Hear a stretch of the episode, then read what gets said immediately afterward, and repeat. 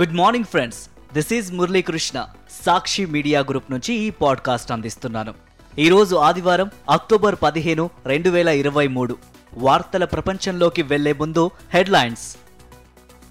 పోలవరం తొలి దశ సవరించిన అంచనా వ్యయానికి కేంద్ర జల సంఘం ఆమోదం. వచ్చే నెల పదిహేను తర్వాత ఆంధ్రప్రదేశ్లో కుల గణన.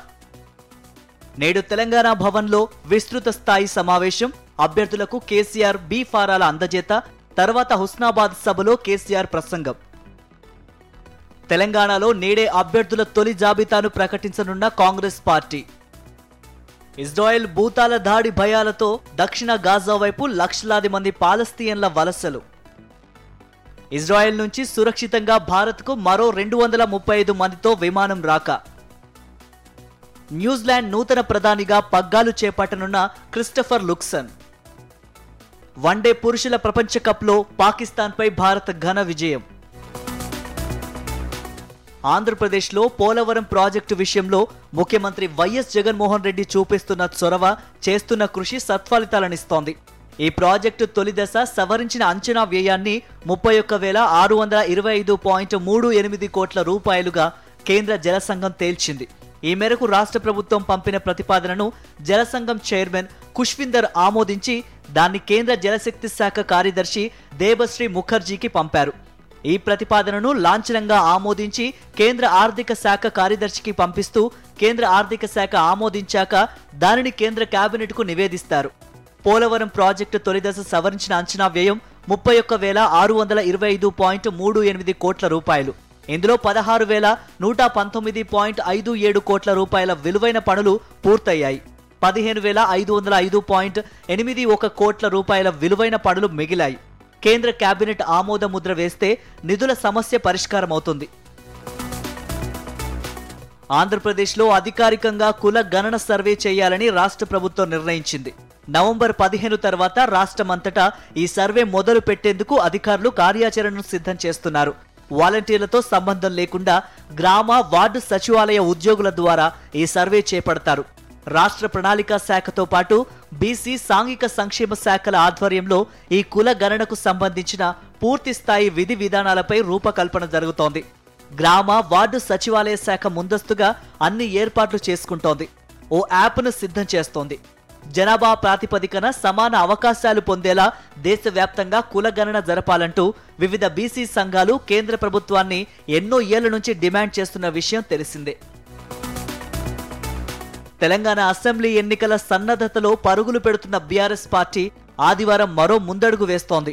పార్టీ తరపున పోటీ చేస్తున్న అభ్యర్థులకు బీఆర్ఎస్ అధినేత సీఎం కేసీఆర్ నామినేషన్ల ప్రక్రియకు పద్దెనిమిది రోజుల ముందే బీ ఫారాలు అందజేయనున్నారు.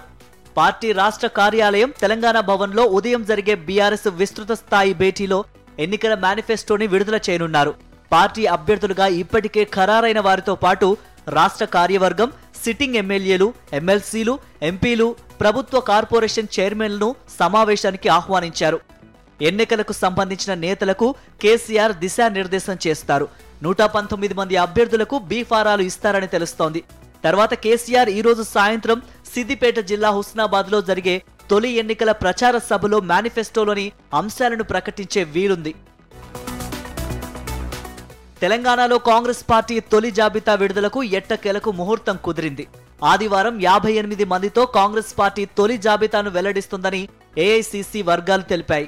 చివరిది రెండోదైన ఇంకో జాబితాను పద్దెనిమిదవ తేదీన విడుదల చేసే అవకాశం ఉంది కాగా బస్సు యాత్ర ప్రారంభానికి ఈ నెల పద్దెనిమిదిన కొండగట్టుకు వచ్చేలా పార్టీ అగ్రనేత రాహుల్ గాంధీ తాత్కాలిక స్కెడ్యూల్ ఖరారైంది.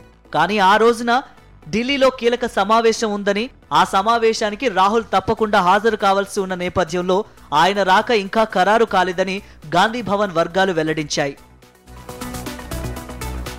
ఇజ్రాయెల్పై హమాస్ మిలిటెంట్ సంస్థ చేసిన దాడి సొంత ప్రజలైన పాలస్తీయన్ల పాలిట భస్మాసుర హస్తంగా మారుతోంది. ఇజ్రాయెల్ భూతాల దాడి హెచ్చరికతో ఉత్తర గాజా వాసులంతా ఇల్లు వాకిలి వదిలేసి దక్షిణ గాజాకు వలసపోతున్నారు వందలో వేలో కాదు అక్కడి పదకొండు లక్షల మందిలో ఇప్పటికే నాలుగు లక్షల మందికి పైగా వలస వెళ్ళారు. మానవ సంక్షోభానికి దారితీయగల ఈ భారీ వలసలు వద్దంటున్న ఐక్యరాజ్య సమితి అందుకు మరో ప్రత్యామ్నాయం చూపలేకపోవడం విషాదం. తమ వైపు ఇప్పటిదాకా రెండు వేల రెండు వందల మందికి పైగా మరణించినట్టు గాజా ఆరోగ్య శాఖ శనివారం ప్రకటించింది. హమాస్ దాడుల్లో మరణించిన ఇజ్రాయిల్ల సంఖ్య పదిహేను వందలు దాటినట్టు ఆ దేశ ప్రభుత్వం పేర్కొంది. గాజా వాసుల కోసం ఐక్యరాజ్య సమితి పంపిన ఔషధాలు తదితరాలతో కూడిన విమానాలు ఈజిప్టులో నిలిచిపోయాయి. పాలస్తీన్ల పట్ల ఇజ్రాయెల్ దారుణంగా ప్రవర్తిస్తోందంటూ యాభై ఏడు ఇస్లామిక్ దేశాల కూటమి మండిపడింది. సంక్షోభిత ఇజ్రాయెల్ నుంచి భారతీయులకు సురక్షితంగా స్వదేశానికి తీసుకొచ్చే ప్రక్రియ సజావుగా కొనసాగుతోంది.